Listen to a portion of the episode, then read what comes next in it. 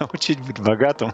Невозможно заработать миллиард. Его можно только придумать. Ты, наверное, просто забыл уже, что это такое. Мне без вызовов неинтересно. Волк с Уолл-стрита. Ну, надо быть очень таким высокого уровня философского склада человеком, чтобы воспринимать это как удовольствие. Если у тебя где-то тихо, значит, это то самое место, где нужно срочно разобраться. Как правило, люди не слушают.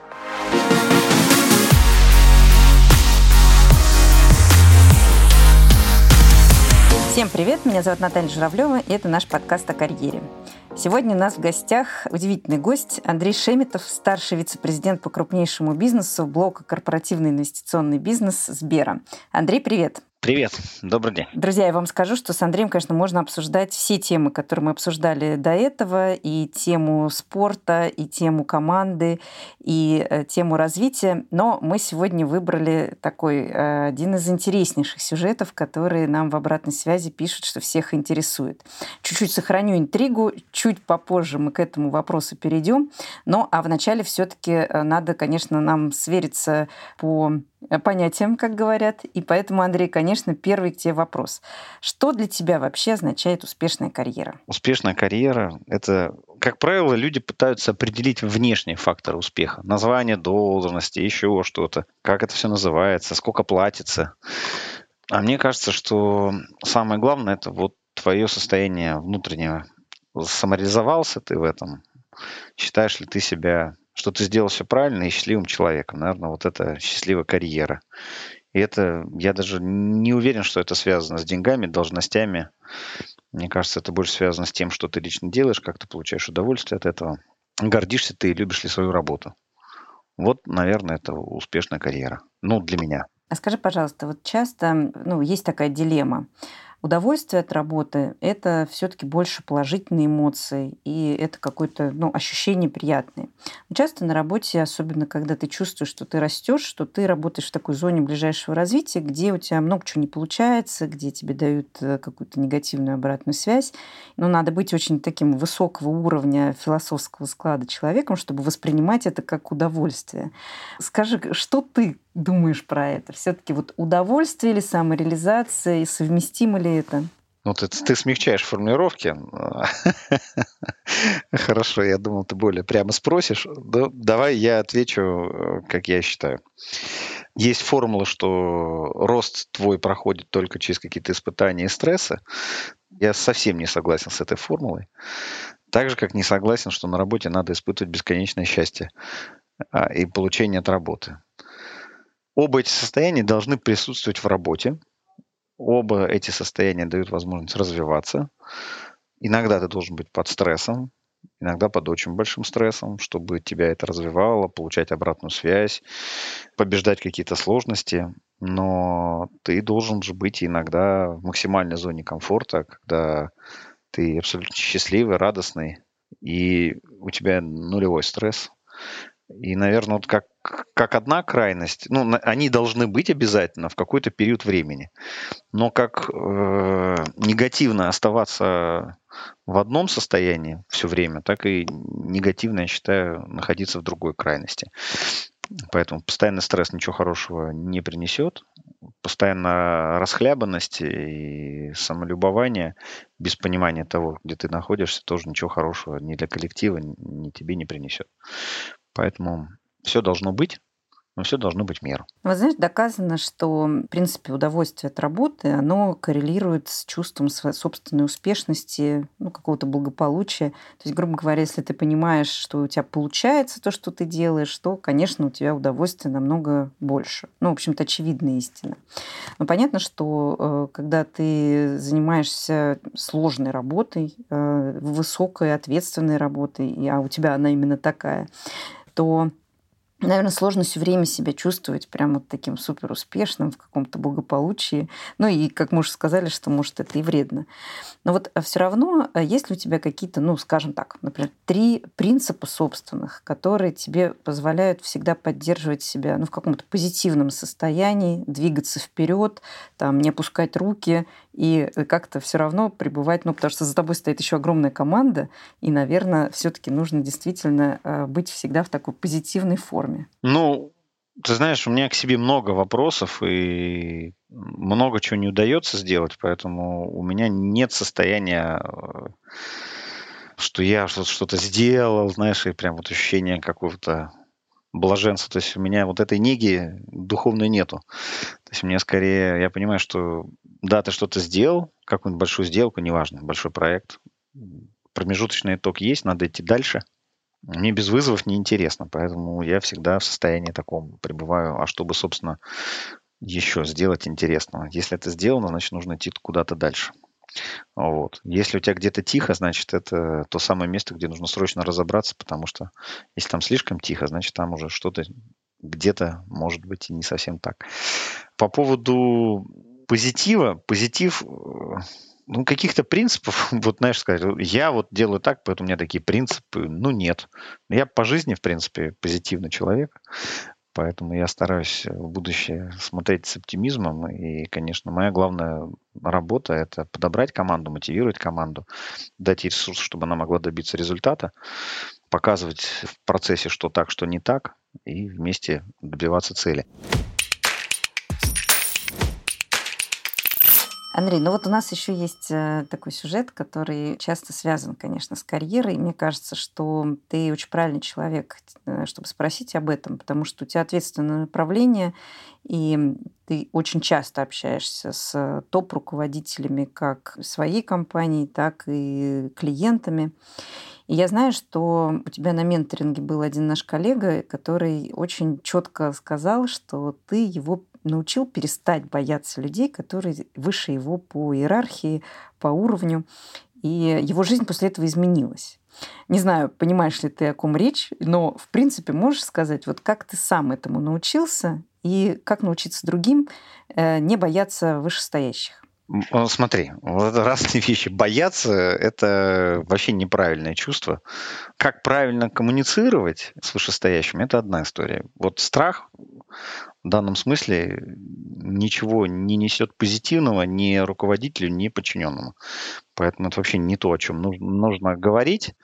Знаешь, страха... можно я тебе поясню просто, Давай. что очень часто люди говорят, ты, наверное, просто забыл уже, что это такое, что э, вот подготовился, все да. э, сказал, э, там был готов, но вот как вот э, началась презентация, раз как-то сразу вот и сам собой недоволен, и все слова вылетели, и, в общем, какой-то паралич. Окей, и это другое. Давай такое? тогда бывает. Ну, так не должно быть, но это ненормально.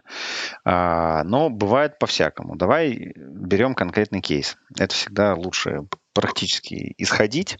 Вертикаль руководитель подчиненный. У тебя есть, э, если это высокого уровня руководитель, что у него самое ценное в его жизни, это что? Время. У него очень мало времени он в крупную клетку ситуацию всегда знает лучше тебя, потому что он просто видит гораздо больше факторов, нежели чем ты со своего места, правильно? Угу. Дальше. Он как специалист, by default, скорее всего, должен быть слабее тебя в конкретно узкой заданной теме. Ну, потому что не, невозможно быть экспертом по всем вопросам.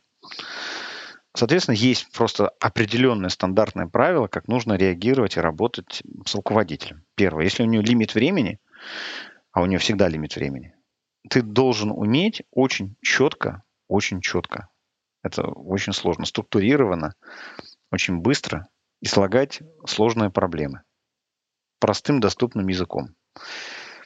Как правило, люди делают какую-то гиперсложную презентацию с 10 тысячами деталей, которые не имеют значения.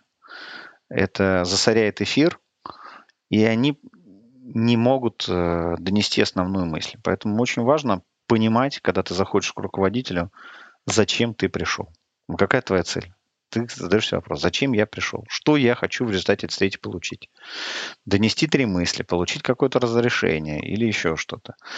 И поэтому нужно очень серьезно на это сконцентрироваться, сделать простую презентацию, в которой все понятно, или не делать, продумать свой доклад, это не важно. Ну, точнее, важно, но, но это сложно. В общем, сложную презентацию может сделать любой баран. А простую презентацию на сложную тему, это определенное искусство, и этому нужно учиться. Поэтому в это нужно инвестировать свои силы, время, а не в страх. И бояться вообще ничего не надо. И если у вас есть первое, что вы понимаете, что вы хотите, второе, вы идете с четкой картиной мира, как она есть, вы если работаете в этой компании, на вас как минимум сделали ставку, вы эксперт по тому вопросу, по которому вас слушают, а, то есть как минимум вас выслушают, и, и вы должны уметь в хорошем смысле направлять руководителя в правильное русло своих мыслей и спорить с ним, если он не прав. Спор с руководителем – дело крайне серьезное. Можно только в том случае, когда ты на 100% уверен, что ты можешь аргументированно, аргументированно объяснить свою позицию. Это самое главное. Это все делается до и во время. И еще один секрет, который меня поражает. Я со своей командой тоже очень много работаю над этим. Как правило, люди не слушают те вопросы, которые задает им руководитель. Это поразительно, это свойственно практически, ну там, ну никто регулярно ходит на доклады, а вот кто периодически, это 90%, они не слышат те вопросы, которые им задают. Например, им задают, какая вар-маржа на этом продукте? Какой в этом случае должен быть ответ? Он должен быть очень простой. Там 2,5%. Какой в 90% случаях идет ответ? Уважаемый та-та-та-та, вы знаете, Средняя маржа по рынку 3%. Но вот в этой именно сделке, благодаря тому, что наше руководство, которое нас благословило, и моя команда, которая работала, мы смогли добиться ставки 5,6%, и все это в течение получаса, и ничего, кроме негатива, это не вызывает. Вот это происходит практически регулярно. Поэтому два секрета, которыми нужно пользоваться, и, и понятно, что первые разы всегда это страшно, но гораздо не страшнее не сказать правду и не предупредить, особенно если там какие-то есть неприятные события. Хочется ну, там промолчать, ой, не узнал, а вдруг рассосется. Вот не рассосется, тоже рекомендую запомнить, не рассосется. И лучше заранее предупредить, чтобы это, возможно, проблему можно было купировать раньше. Все то же самое, как с детьми нашими, которые пытаются что-то промолчать, в результате чего возникает какая-то большая проблема, которую приходится гасить гораздо большими усилиями. Ну вот, наверное, какие-то три аспекта, на которые рекомендовал бы обратить внимание. Скажи, а ты узнал мой пример про менторство твое? Ты понял вообще, о чем речь или нет? Я догадываюсь. Ну, так у меня же... У нас же есть программа официального менторства, есть вся моя команда, где я де-факто занимаюсь менторингом. Да. Я догадываюсь о ком-то. Андрей, ну, про твой опыт менторства. Скажи, пожалуйста, что ты от этого получаешь? И какая твоя, вот, наверное, ну, такая основная роль как ментора? Вот ты как ее видишь и как понимаешь? Это очень ответственное мероприятие, и надо всегда крепко задавать себе вопрос, ты готов или не готов. Потому что менторство — это это тяжелый процесс, когда ты помогаешь человеку разобрать какую-то проблему, но не для галочки, а ты реально должен туда вваливаться эмоционально и разделять эту проблему. И если ты это будешь делать, то проблему можно помочь решить.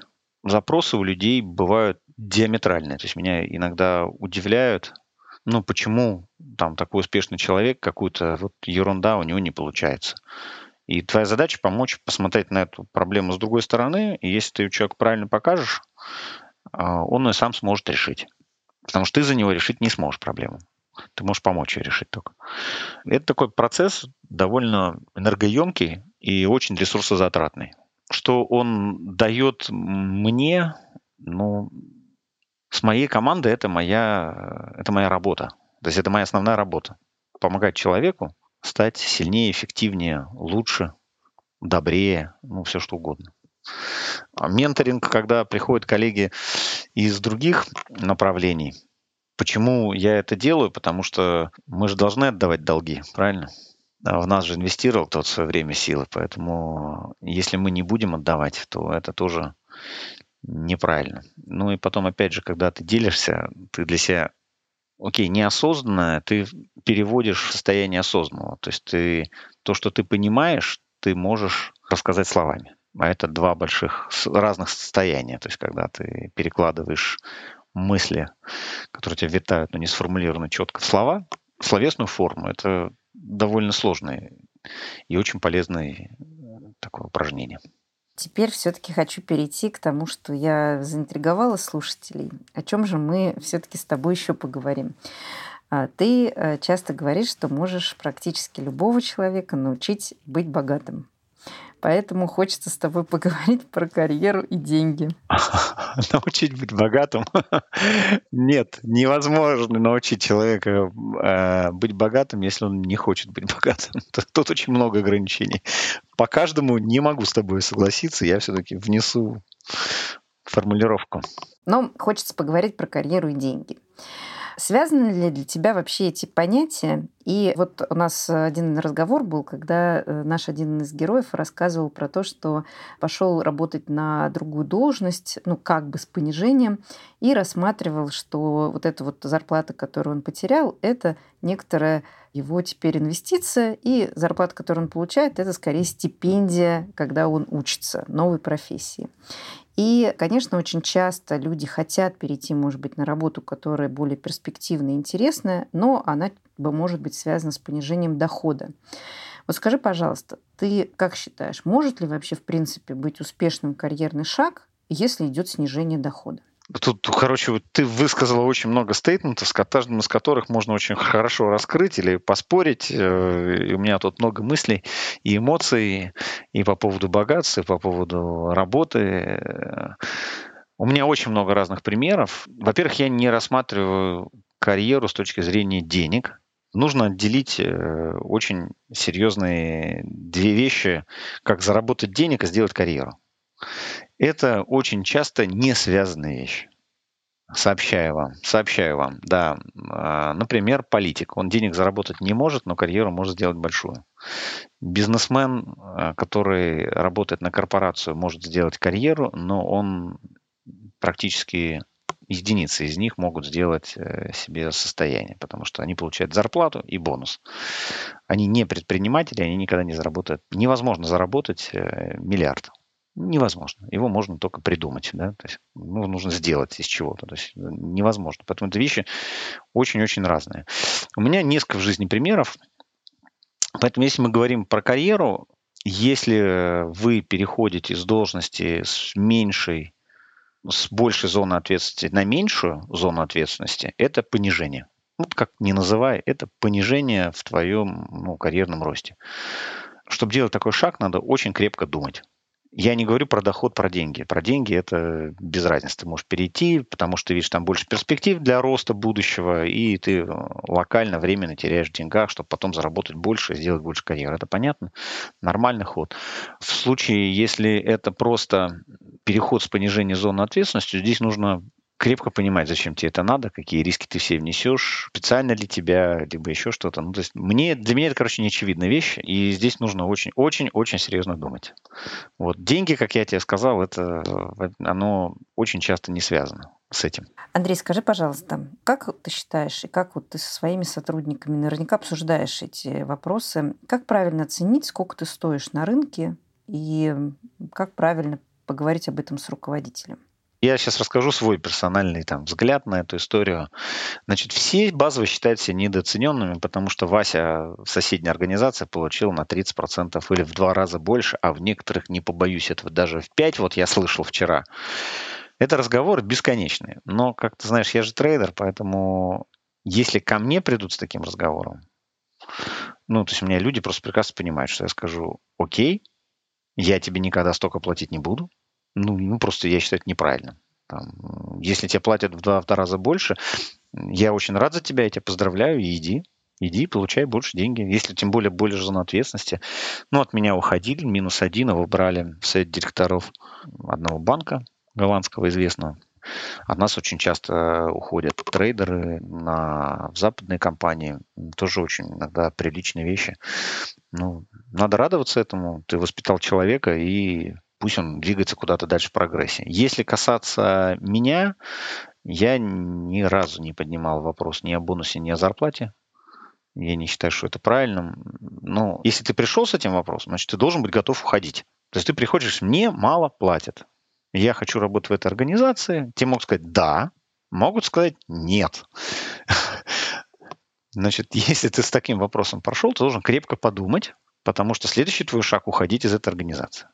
Ну, видишь, мы же трейдеры, ребят, такие более жесткие в этом ну, смысле. то есть нет такого какого-то правильного способа, чтобы все-таки не ультиматум ставить руководителю, а как-то поговорить, чтобы всем сохранить лицо. Наташ, смотри, если э, вы работаете с таким руководителем, который не понимает, который, какова ваша ценность, я рекомендую вам расставаться с этим руководителем. Зачем с ним работать? Зачем ему ходить и доказывать? Я знаю, сколько стоят мои люди, каждый. И для каждого я сделаю все максимально, чтобы они получили те деньги, которые заслуживают. Мне не надо объяснять. Если у вас такой руководитель, значит, он не по пути с этим руководителем. Андрей, скажи, пожалуйста, вот твое подразделение э, корпоративного инвестиционного банкинга CIB традиционно, конечно, привлекает тех, кто хочет быть финансово успешным. Правда ли это? Что вот если ты хочешь, э, вот предположим, нас слушают сейчас молодые люди, правда ли это, что надо идти к вам, если хочешь финансово состояться? Каких людей вы ищете? Ну, понятно, мы работаем с крупнейшим клиентом, плюс это трейдинг, плюс это investment banking, плюс это все, вот эта вся Волк с Уолл-стрита, все вот эти истории. Я понимаю, что все очень, да, это пафосно, да, наверное, это в финансовом мире одни из самых высокооплачиваемых работ, это правда. Здесь очень жесткие требования. Давайте я вам расскажу процедуру отбора к нам. Значит, ежегодно мы рассылаем мы рассылаем и приглашаем к себе стажеров порядка трех тысяч резюме мы отсматриваем. Из трех тысяч резюме мы отбираем для первого теста, ну, практически без большого фильтра, прошли все. Дальше мы отбираем 150 человек. Дальше мы этих 150 человек обучаем. Второй цикл проходим отбираем 30 человек, 30 человек приглашаем на desk и, и каждый там департамент им расскажет, что, как он делает. Мы смотрим там, какие психотипы людей, как, кто там, кто больше аналитического, кто sales, кто трейдер, а, кто ближе к IT, кто теханализ, техник, ну, там, квант. Разные люди, разные профессии. Итого из 30 человек на трейдинге остается 4-5 человек. Попасть можно? Можно. Нужно этого сильно хотеть. Вот. Но еще раз я вот хочу вот подчеркнуть, что так, мы работаем в большой организации, большая организация предоставляет возможность заработать. Но когда ко мне приходит человек и спрашивает, я там на деньги ориентированный сильно, я хочу сильно заработать. Я все время пытаюсь объяснить, что здесь много не заработаешь. Много ты можешь заработать, если ты сделаешь свой стартап. Выведи его куда-то там, придумайте классную идею. Это то, где можно заработать много. Здесь ты можешь получить, конечно, большие деньги, я не спорю, но это как в том же футболе, когда приходит там 3000 мальчишек ежегодно, а из них, э, как вы знаете, там выше лигу проходят и играют нормально единицы. Здесь то же самое. То есть это серьезный отсев, и ну, вот условно хороших трейдеров, их в России очень мало. Андрей, ну все-таки, мне кажется, будет справедливо задать тебе вопрос. Вот скажи, пожалуйста, если человек радикально хочет изменить свой доход – вот какие ты ему бы дал, не знаю, три совета, лайфхака или рекомендации? Ну вот в каком вообще направлении думать? Наташа, я даже совета давать не буду. Я все очень просто расскажу. Значит, услышьте меня, пожалуйста. Нельзя стать богатым человеком просто хотя это. Это все сказки о золотой рыбке и Ивана Дурака на печи. Вот так не бывает. Это, это первое. так не бывает. Просто не бывает. Для того, чтобы что-то получить, нужно этого хотеть. Не мечтать, а хотеть. И что-то для этого делать. Смотри, чтобы чего-то добиться, как я говорю, надо этого хотеть. Если ты начинаешь чего-то желать по-настоящему, хотеть, ты начинаешь в это инвестировать. Про деньги можно говорить, но просто деньги – это история очень личная, индивидуальная, у каждого своя позиция. Я могу сказать только одно, что то безумное количество людей, которые идет на биржу в надеждах вытянуть лотерейный билет, они его не вытянут. Вот это факты. Если вы активно торгуете, это, скорее всего, разорение в большинстве случаев. Поэтому к этому нужно относиться хорошо. Куда нужно инвестировать? Инвестировать нужно свои знания, умения, обучение – нужно себя обучать, детей своих обучать, готовиться к тому, что мир очень меняется, и уметь быстро адаптироваться. У тебя должны быть знания. Очень меняются критерии выбора. Вот я два года собрал назад своих и говорю, ребят, Если раньше вы могли быть э, человеком, который управляет риском, вы были бы большим крутым трейдером. Если вы хотите там красиво рассказывать как продукт, вы можете стать селзом, который продает, да. Или вы, вы можете быть айтишником, который понимает, вот как выстроена архитектура и так далее. Потому что сейчас, чтобы делать карьеру, недостаточно э, иметь один только прокачанный скиллсет. То есть ты должен быть и айтишник, понимаешь архитектуру, все решения. Ты должен понимать, как управлять риском, и ты должен уметь рассказать про свой продукт. И менеджер, он уже не может иметь только одну компетенцию, как раньше. То есть мир сильно меняется. И вот, вот в эти вещи критичнее и гораздо важнее инвестировать свои силы и время, нежели чем пытаться словить какой-то там, воздушный пузырь, мыльный пузырь, который не будет. Философского камня в этом мире нет. Если вы хотите зарабатывать больше, дальше идет простая формула, которая очевидна, которую я там постоянно повторяю и буду повторять, и она не изменится никогда. Если вы хотите зарабатывать больше, значит, вы должны взять на себя больше риска. Если вы берете на себя дополнительный риск, значит, вы должны готовы потерять то, что вы вкладываете. Ну и последний вопрос, Андрей, уже такой личный, но, конечно, очень важный. Как у тебя хватает времени на все? На спорт, большую семью, на развитие команды, на выполнение такой представительской функции топ-менеджера? Что ты делаешь и чего не делаешь?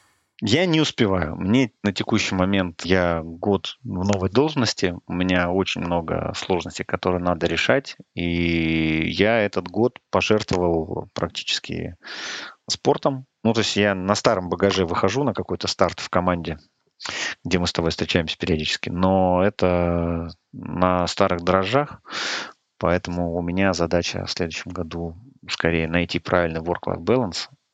На текущий момент он у меня нарушен, но самое главное, что я это понимаю, и я думаю, что я, а, у меня задача на следующий год как раз уже начинать исправлять эту ситуацию, но исправлять это можно только благодаря своей команде, которую как раз все это время силы и вкладывал. Поэтому сейчас, я думаю, будет полегче. Это, ну, есть, это э... честный ответ, Наташа. Ну, что я могу вынести? Что важно сохранять осознанность, и когда ты понимаешь, что не хватает понимать, что до этого баланса нет. Важно инвестировать, опять же, в команду, где-то в какие-то задачи, которые потом побольше освободят. И, конечно, это тоже хороший очень совет. Андрей, спасибо тебе огромное за этот разговор. А, вопросы были, прости, с одной стороны простые, с другой стороны, на которых нет ни у кого ответа, но мы все равно в наших подкастах э, ищем ту самую истину. И спасибо тебе огромное, что сделал большой вклад э, в нашу сокровищницу. Пожалуйста, рад был слышать. Надеюсь, э, мы с тобой кому-нибудь да поможем. Да, это точно. Спасибо, Спасибо большое. Пока. Спасибо.